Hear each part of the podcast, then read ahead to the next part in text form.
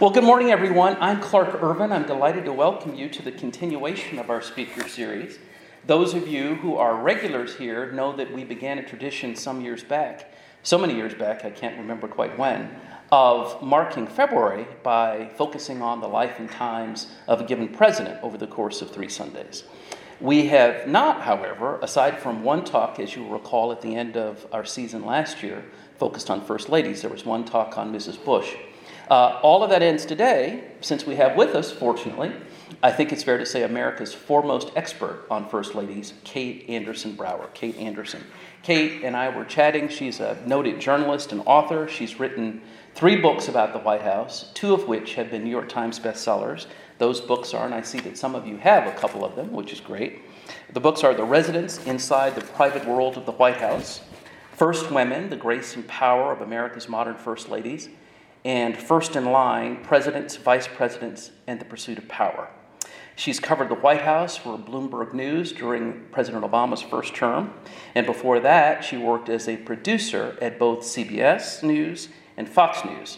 She is also now a CNN contributor, and I'm sure many of you, like I, have seen her there, and she's written articles for the New York Times, Vanity Fair, the Washington Post, and the Smithsonian. She's a graduate of Barnard College and Oxford University. And with that, please... Oh, I should also mention, by the way, that we are joined by her husband, Brooke, in the back there, and their 3 children, including a 4-month-old. So with that, please join me welcoming Kate Anderson.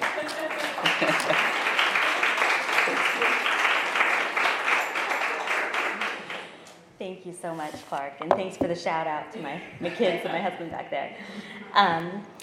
It's an honor to be here this morning. As you know, every president and first lady since James Madison has attended services here, and I have a soft spot for Dolly Madison, who I'm sure sat in these pews at some point, and she famously went into the White House and rescued the George Washington portrait during the War of 1812, so I'm a huge Dolly Madison fan. Clark already did some of my bio. I've written these 3 books. I try to write books about the presidency and the White House from a different perspective. The Residence was the perspective of the maids and butlers who worked there, many of whom were African American. And First Ladies, of course, is from the perspective of the woman who has been married to the president. We'll see if that ever changes someday and we get a female president. And then the vice president's book is also from a marginalized perspective of the vice president, the person second in command. First ladies have played a larger part in our history than most people think. I interviewed Dick Cheney, and he was President Ford's chief of staff among his many jobs. And he said he approached Gerald Ford one day to tell him that his wife Betty needed to rein back her support of the Equal Rights Amendment. President Ford stared back at him and pointed in the direction of Betty's office and said, "Go tell her yourself." So it tells you a little bit about that dynamic. And of course, Cheney said there was no way he was going to walk down the hall and talk to the First Lady. Seemingly small things that these women do, for instance, Michelle Obama's vegetable garden, can have a huge impact on their husband's policies. I think that's an example of the First Lady working in tandem with her husband and to send the signal about obesity in this country. And then, of course, he was pushing through health care reform at the time. So there's things they can do to kind of complement their husband's administration. I decided to write this First Lady's book after The Residence because when I talked to the butlers and the chief ushers at the White House, they said the most important person to please is always the First Lady. And when a decision comes from the second floor, it means it comes from the residence of the White House, and it means it comes from the First Lady, and that's who you always want to please. And that's the case now. Melania Trump and her chief of staff are in very close touch with the chief usher. And it really matters what the First Lady wants. And also, First Ladies are very close to the chief ushers who run the White House. The chief usher is kind of the general manager of the White House. Jackie Kennedy called J.B. West the most powerful man in Washington next to the president. Nancy Reagan named her Cavalier King Charles Spaniel Rex after chief usher Rex Scouten. And she called Scouten the second most important man in my life. So it's this whole kind of secret, hidden world, which is really what I wanted to explore. It's the things that we don't necessarily see from these very public people. We don't really know them, who these first ladies and presidents really are, and it's that human connection. In fact, the Obamas have grown so close to one usher named Reginald Dixon that they actually have him working for them in their house in Washington because she felt she could trust him so much. So that tells you a lot about these relationships. Another Betty Ford story. She once got a letter saying, "First ladies are constitutionally required to be perfect." And her son, Steve Ford, when he told me that story, he said, "My mother was far from perfect. She said she was an ordinary woman in an extraordinary time." Betty Ford, incidentally, is one of the first ladies that I really grew to admire researching this book because of what she did talking about her breast cancer diagnosis when people weren't talking about breast cancer at the time. Her husband's press secretary said he was going to issue a press release saying she was dealing with women problems. And she said, absolutely not. And I think it's amazing how far we've come on that issue, that it's hard to believe that there was a kind of shrouded in mystery. And she insisted that it be said exactly what kind of surgery she was having and why she was having it. Lady Bird Johnson said a first lady needs to be a showman and a salesman, a clothes horse and a publicity sounding board with a good heart and a real interest in the folks from all over the country, rich and poor. This is no easy feat. I start my book with Jackie Kennedy because I wanted to talk to people who remember what these women are like. And so when I wrote this book in 2016, I was able to talk to some people who knew Jackie Kennedy. Going back to the Eisenhowers was tricky. I did find one White House staffer who was a teenager at the time when the Eisenhowers were in office. And so just talking to these people who knew what these women were like and the profound sense of responsibility from this job where there's no job description and you are under this microscope and how difficult that must be.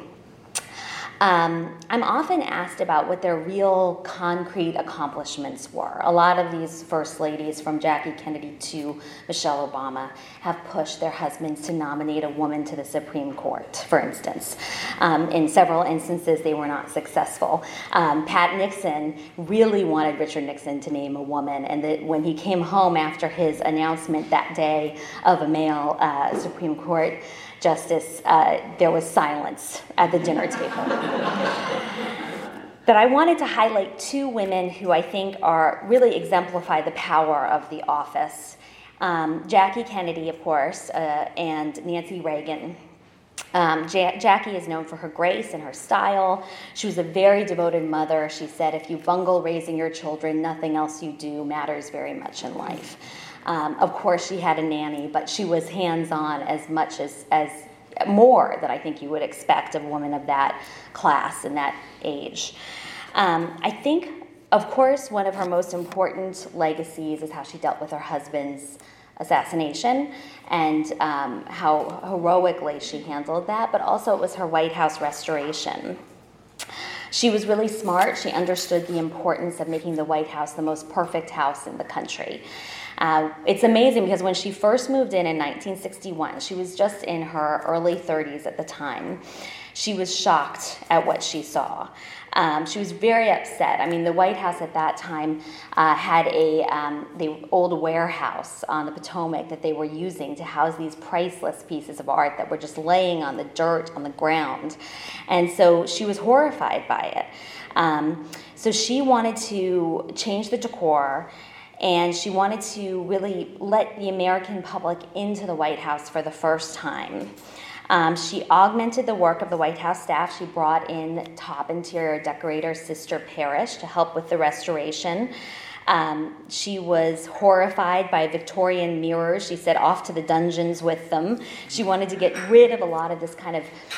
She felt that the Eisenhowers had a very old-fashioned approach. When the Kennedys moved in, they wanted to really open it up, make, instead of these giant U-shaped tables that the Eisenhowers used for state dinners, the Kennedys came in and brought cocktail tables, so 8 to 10 people could sit and talk.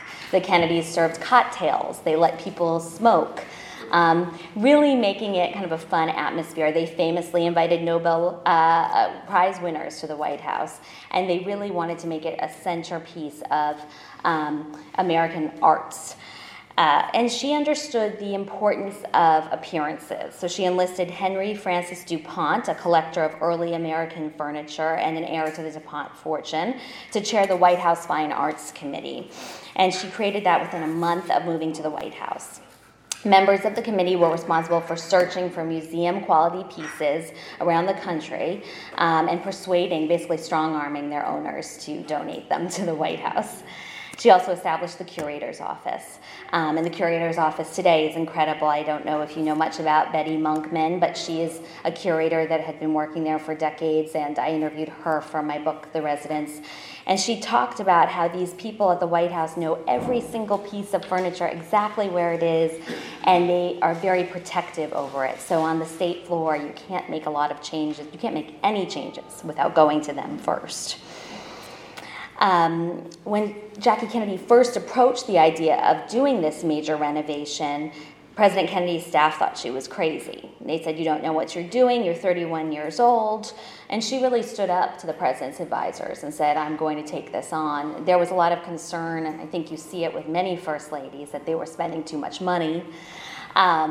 And you know, how dare you you spend taxpayer dollars? And that's why she went out and got private donations, which was very smart. Her televised tour of the White House on February 14, 1962, was aired on CBS, and over 80 million people watched it around the world, which is really incredible at the time. And so donations poured in, of course. When the director yelled "cut" in between takes, Jackie unfortunately chain-smoked nervously. She was very nervous about this performance. It was like an unprecedented moment for a first lady to open up the White House to the public, and she was naturally a shy, reticent, very patrician woman. And I think it was incredible that she pulled this off. And if you've ever seen it, it's wonderful to watch. I mean, you can Google it. She's going through intricate detail of each piece of furniture in the White House, and it shows her real love for art and for the home. Of course, it got rave reviews, and there were governors' wives all over the country saying they wanted to redo the governor's mansion after this. So it was a success. She also was very important to her husband's diplomacy at the time. In May 1961, she went to Paris and Vienna with JFK. This is a famous moment. Of course, she wowed the crowd. She could speak French fluently. And Charles de Gaulle said the president of France at the time, said she spoke better French than most French women. And Kennedy, at a press conference, famously said, "I do not think it altogether inappropriate to introduce myself. I am the man who accompanied Jacqueline Kennedy to Paris, and I've enjoyed it." So she started out as a woman who felt that she was a liability to her husband. I think that's the most interesting thing about Jackie Kennedy. She thought she was too rich, not relatable, she was shy.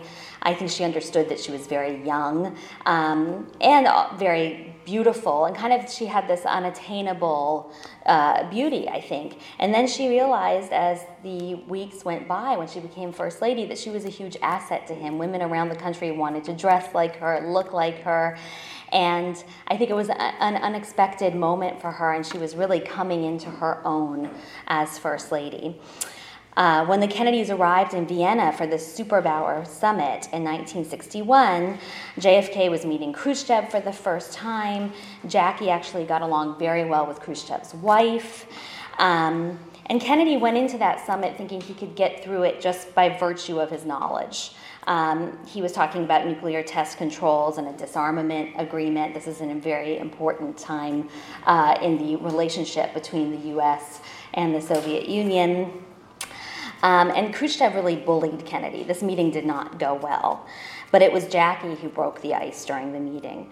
When Khrushchev saw her, his face lit up, and he was doing everything possible to impress her, including telling her stories about how many tractors are made in Soviet factories. And she famously said in her breathy voice, "Oh, Mr. Chairman, don't bore me with statistics." And he roared with laughter because nobody would talk to the Soviet leader this way. And so she was very sharp, very witty, very, very smart. She knew how far she could push. him, you know, she would also flatter him, talk about the Soviet dogs going into space. This was a time when the Soviet space program was ahead of the U.S. program. So she knew how to finesse this relationship. And headlines afterwards in the New York Times read, "First Lady Wins Khrushchev Too," and "Smitten Khrushchev is Jackie's happy escort." Jackie's impact on his wife also diverted attention from this summit that really was a really difficult summit for JFK. He described it as one of the hardest of his presidency. Nancy Reagan is another first lady, I think, who, you know, we all know she had this outsized influence on her husband's administration, but what exactly did she do? I wrote an op-ed for the New York Times when she passed away, and what I said was that she was really the happiest first lady. I think next to Barbara Bush, she is the person that really loved this role and kind of understood it. She, of course, took a lot of the slings and arrows. You know, her husband, when I interviewed her son, Ron Reagan, he said, you know, my dad wanted to be loved, and my mother just really didn't care that much. She was willing to take the criticism. And she did. You know, she fired, famously fired Don Regan, President Reagan's chief of staff. She did that after he hung up on her several times. You don't hang up on Nancy Reagan and get away with it. And she also orchestrated a grand finale to her husband's presidency. She was very important to his legacy, and that, you know, he was known for being this anti-communist warrior who ended the Cold War. And some of that can be attributed to Nancy Reagan and her influence on his foreign policy. So I think that her example is one of the most concrete. There was a great interview where she was asked, you know, what do you think your concrete effect was on your husband's legacy? And she said, oh, no, Ronnie knew exactly what he wanted to do from the moment he was elected. And the interviewer pressed her again, and she said, well, maybe the whole Russia thing. So she's talking about the Cold War, the most important part of his legacy.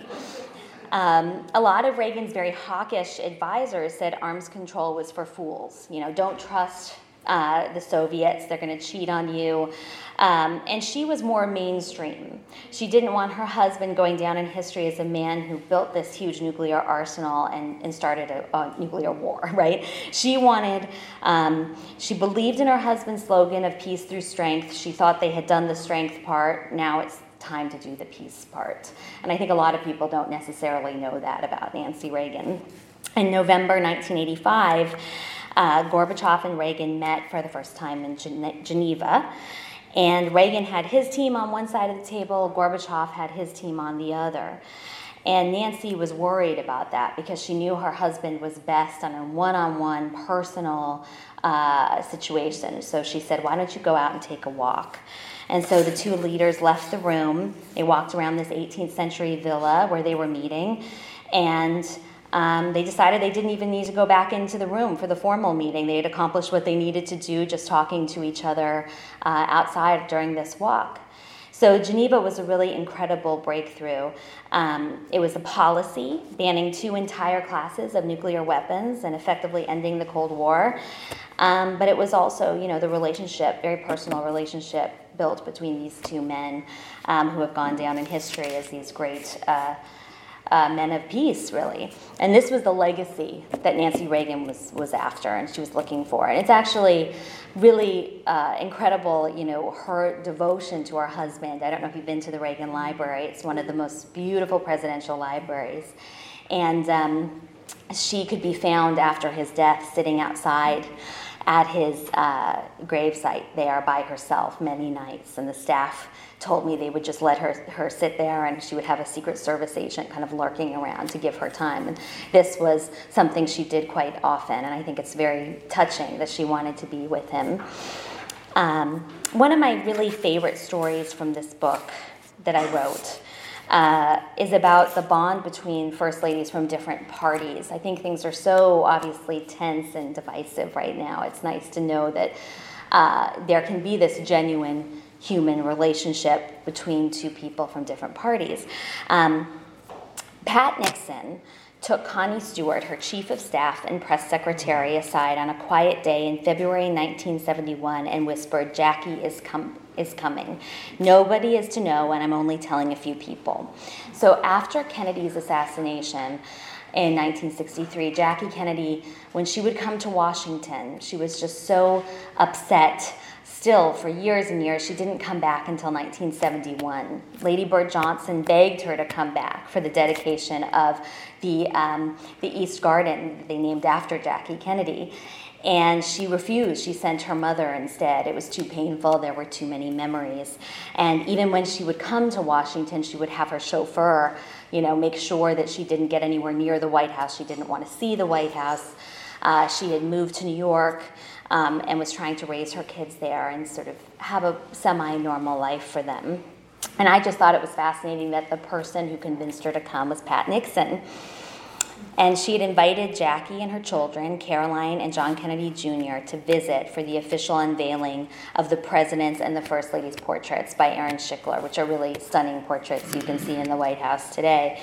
And it was the tradition for the former first family to attend such unveilings, but Jackie really had to be strong-armed into it, and she was told that she could come, no one would know. The only person who somehow found out was Helen Thomas, and if you knew her, you might not be surprised.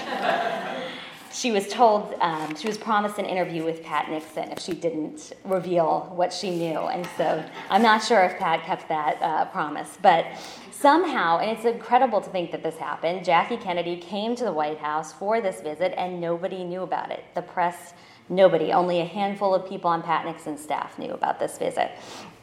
And it also brought to life this kind of interesting relationship between the Nixons and the Kennedys. Nixon and Kennedy had worked across the hall from each other in the Senate when Nixon was Eisenhower's vice president. His office was right near Kennedy's. The Nixons were invited to the Kennedy's wedding in 1953, though they didn't attend. And I think we think of them as these bitter rivals, you know, during the 1960 election. And yet there was a real common, you know, respect between these two families.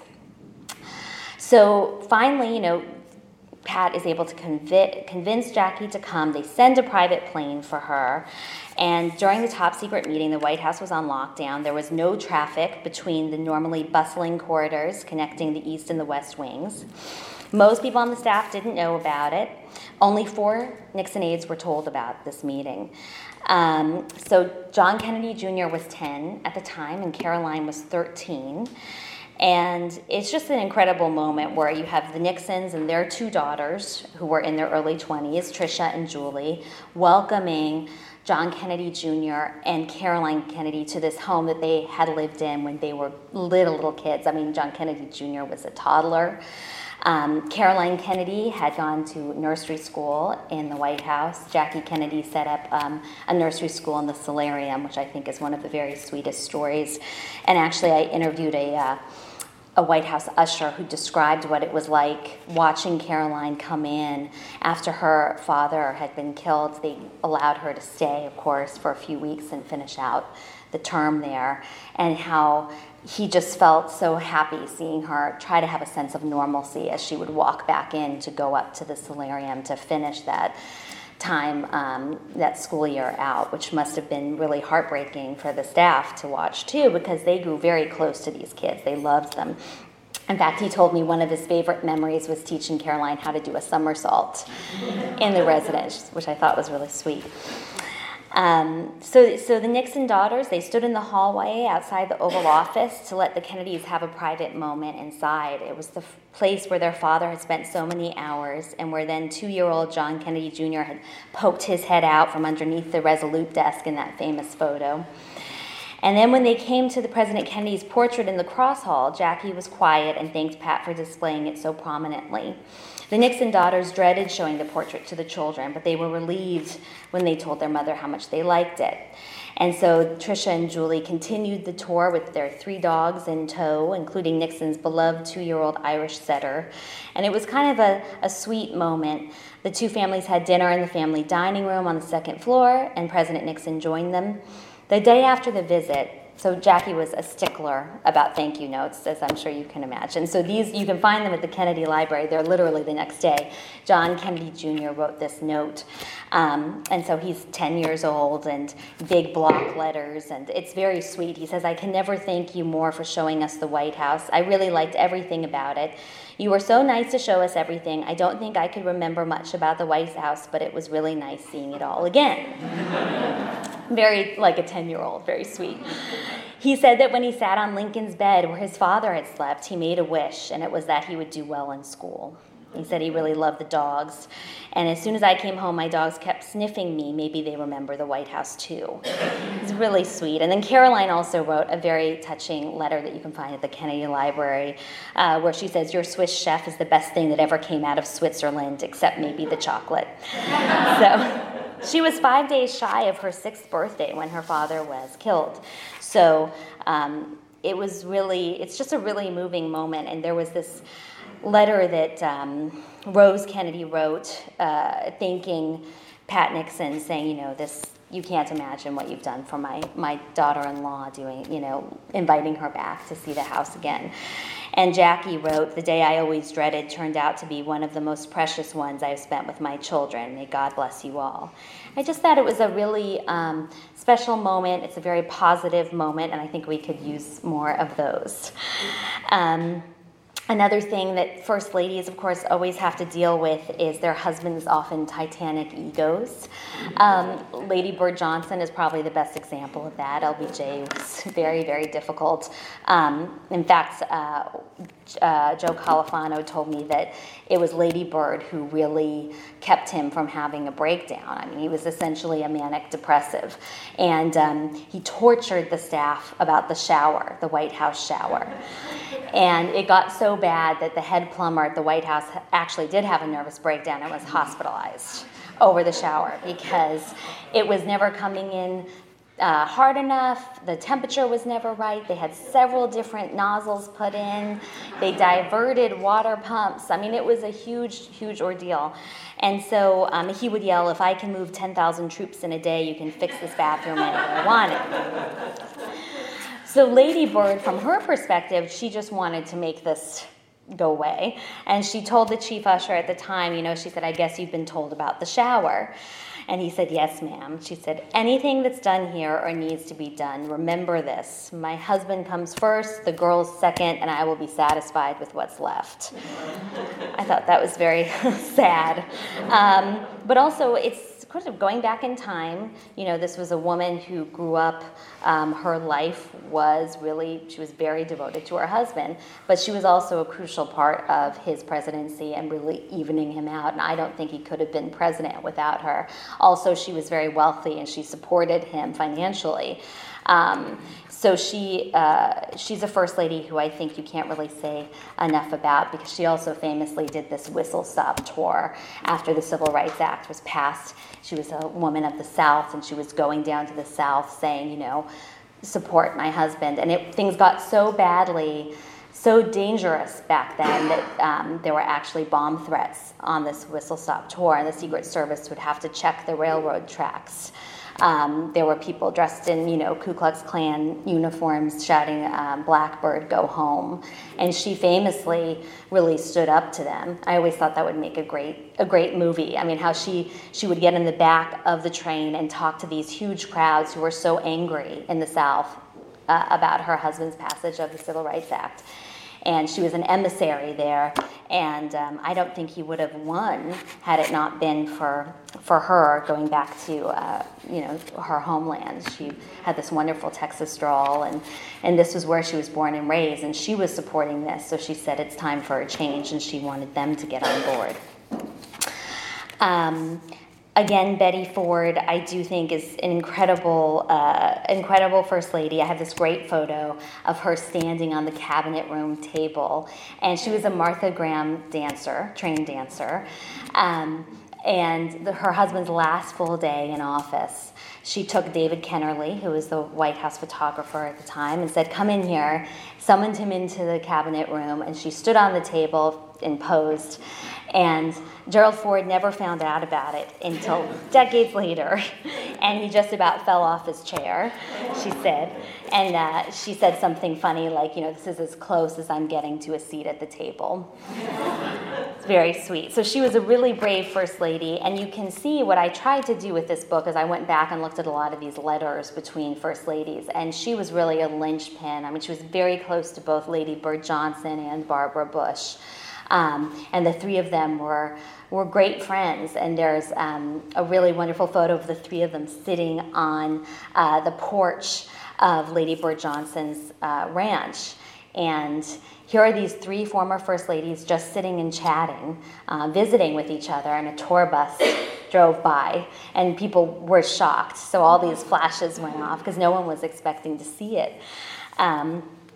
And I think just, you know, so much is said about Barbara Bush, and especially with her passing fairly recently. But I interviewed her for this book, and Laura Bush, and I talked about the resident staff with her. I think a lot of first ladies don't want to talk about themselves. They'd rather talk about other people. They're used to people trying to talk to them. So she was most interested in talking about the resident staff. And of all the first ladies and presidents, the Bushes were almost to a person. I interviewed more than 50 aides, staff, butlers, maids, chefs, almost to a person, their favorite family to work for, because they were very personally invested in the people who worked for them. I think part of that is that they were used to having staff, and it wasn't kind of awkward for them to have people around.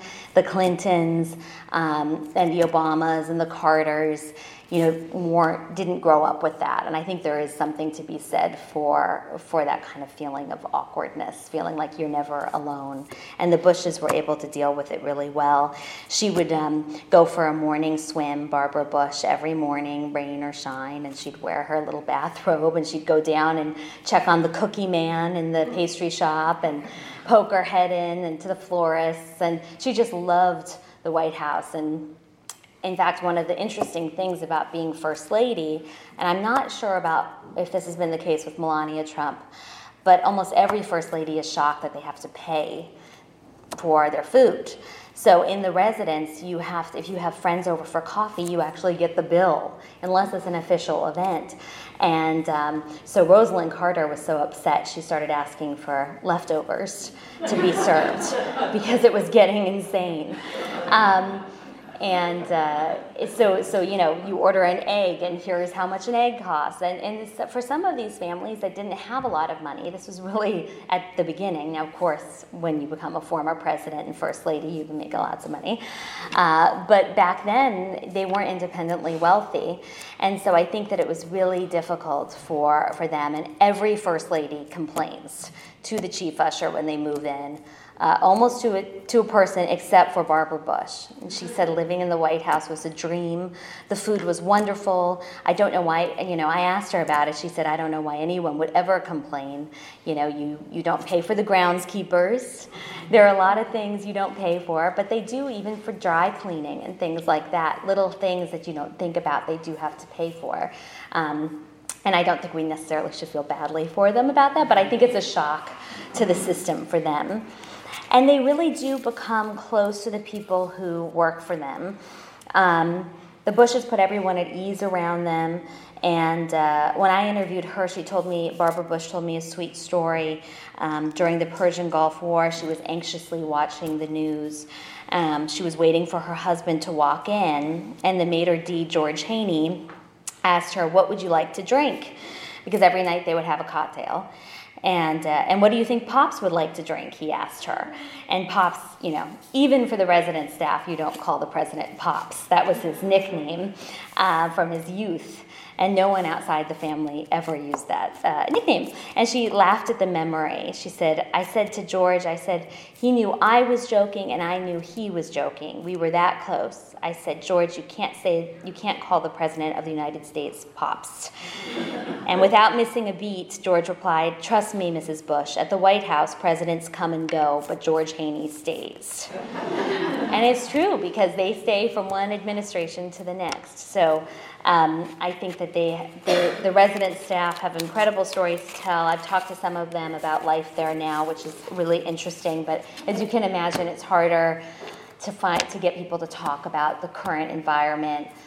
Most of the people want to wait until they are retired to really get into it. But anyway, it is really an honor to be speaking here today. I'm very excited. It's such a historic church. So thank you very much. And I would love to open it up to questions if you have any. Questions? Anything? Anything at all? Yes. Yeah, I have a question about the current administration. But it does seem as if any initiative she starts, she doesn't get to complete it, or she doesn't get to go forward. Let's just say Be Best. Mm-hmm. When have we heard anything about Be Best?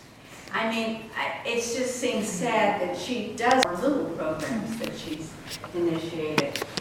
And I think her staff is frustrated by that, his staff, which probably clamps down on everything she does. Could you just repeat that for the back? Okay. So it's my sense of. Yeah. So you're asking about Melania Trump and how it seems like these starts and stops. I mean, she announced Be Best, and what's happened with it, and we don't really know the dynamic between the East Wing and the West Wing, which is always fraught, I think, in any White House. Even in the Obama administration, which was relatively drama-free, there was tension between when she would go out and say something, and would that be stepping on what he was saying? It's all this coordination, and East Wing staffers often feel like they're not included on meetings and all that. But I think you're right. I think she has I know her staff is half the size of Michelle Obama's staff. And while her chief of staff did work in the Bush administration, some of them don't have the kind of in-depth years of experience. So I think that is tough for her. And I think it's also difficult to move forward on an issue like cyberbullying, for instance, when there is this obvious hypocrisy there. I do think the opioid issue is one that she's taken up, and there have been some positive steps there where they've shown her, she does very well with children and hospitals and, going to kind of meet with children and parents and kind of the sort of emotional side of things. I think that the biggest problem for her is the fact that she is married to obviously one of the most divisive presidents we've ever had, and then also having this very kind of skeletal staff, which they pride themselves on because they say, look, we're not spending as much money as the Obamas did, but you're also not getting as much done because you don't have people around you who know necessarily how to do it, what they're doing. So, Kate, a question about the relationship between Nancy Reagan and Barbara Bush. Famously, Nancy Reagan was very antagonistic to Barbara Bush. What accounts for that? Well, when I talked to a really good friend of Nancy Reagan's, and she said, they just didn't get to know each other that well, which I thought was funny because, of course, for 8 years, vice president. So. And there are all sorts of stories about Nancy Reagan being critical of Barbara Bush's weight and things like that, and saying hurtful things to her. Some people who worked for Barbara Bush told me they thought that Nancy Reagan was jealous of her very close relationship with her children, because Nancy Reagan famously had a difficult relationship with her children. In fact, her memoir, which I encourage you to read, it's amazing, it's called My Turn. Nancy Reagan, it's one of the most blunt, honest memoirs I've ever read, where she dedicates it to her kids, and she says, I hope one day you'll understand. And I think that it's a really amazingly honest memoir where she lashes out at people in her husband's administration, and it's incredible. But I think there's that jealousy, and unfortunately, they could have been a good team, I think. But they just didn't get along. The Reagans brought in this kind of Hollywood glamour. The Bushes were old money, patrician. So I think there was just jealousy there, unfortunately. On that point, is it true that she was never invited to the White House? Yes. Yeah, isn't that amazing? Barbara Bush was never invited to the residence, yeah. On all those 8 years. So there are photos of the Reagans with the Bushes in the Naval Observatory, but not in the White House, which says so much about, you know, that relationship between Nancy Reagan and Ronald Reagan is pretty interesting, as many books have been written about it, but just how protective she was of him and who would be in his inner circle. Stuart Spencer, who was a Reagan campaign aide, said, you know, she was the Human Resources Department, Nancy Reagan. She decided who was in and who was out, and so I guess the Bushes were out for Barbara Bush. Yes? So you have mentioned Hillary. Yes. Can you say something about her? It's hard to get to all of them. She said you haven't mentioned Hillary. Can you say something about her? I know, and I apologize for that. You know, it's tricky because there's limited time to get to all the first ladies, and some are more controversial than others. I do think Hillary Clinton, obviously an example of a first lady who was coming into office really wanting to play a very big role in her husband's presidency, and with health care reform she really did try to, and she later said to Laura Bush, you know, I went too far. I wish I hadn't had my own office in the West Wing. That really backfired. I think that she thought the country was ready for more than it was, because if you look at the polling numbers at the time when she came in, people were supportive. I forget exactly the numbers, but it was more positive than negative. And then once she started getting really active in her husband's administration, they just started to plummet, because people said, you know, we didn't elect you. And I think it says a lot about what we think a woman's role is. I mean, she was just as educated and just as capable as her husband, many would say, to be involved, but there's always this sense that first ladies need to stick to their lane, unfairly or not. I mean, it's just the way the American public views it, I think. Yes? 100 years ago, Melania Trump would have been considered the perfect first lady. I mean, she's glamorous, she speaks like 7 languages, she supports her husband, she keeps her mouth shut. Now we go to Hillary Clinton, who tried to bring it into a new age, where the wife, she actually practically was a co-president at some point there. Yeah. So I guess my question is, where are we going on what the public is expecting of a, quote, first lady or first gentleman? So where are we going on what the public is expecting on a first lady or first gentleman? I mean, I was so interested to see if Bill Clinton would be the first gentleman, right? Because I think that would have maybe changed things a little bit. No one would expect him to be hosting teas. So I don't know. Yeah, that's true. Maybe he would. Maybe he would. It would be fun. You know, I think it depends on whether or not we're kind of going back to a time where things, you know, used to be. I think you're right that Melania Trump in many ways is, 100 years ago, she would have been the perfect first lady, although being born outside the U.S. is really unique. Only the second first lady to have been. But you're right. People have this concept that, you know, free Melania, she's a prisoner in the White House and all that. That's really not the case from my reporting and what other people have said. I think she's very much supportive of her husband and his policies. So it's anyone's guess. I do think someday we'll have a first gentleman, and then I think that is what it will take to see if the spouse can have like a real career. We've got time for one last question. Just a quick question, and I want to mention, of course, Pete Buttigieg is married to a man, so that might be very interesting if he wins. We have 2 men in there, so. But anyway, neither here nor there. Edith Wilson is someone that always fascinates me, and she's credited very frequently as being actually sort of the first female president, because when Woodrow had his stroke, she wouldn't let anyone in to see him.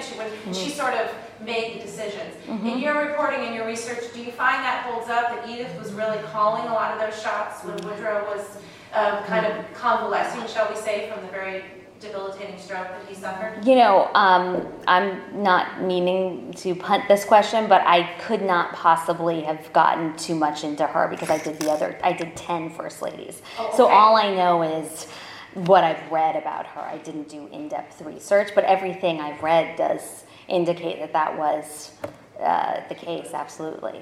I think that would be a great book, just on Edith Wilson. Yeah. Yeah. Kate, can you stick around for a minute or so? Sure, yeah. If there are additional questions, Kate can stick around. Please join me in thanking Kate. Thank you.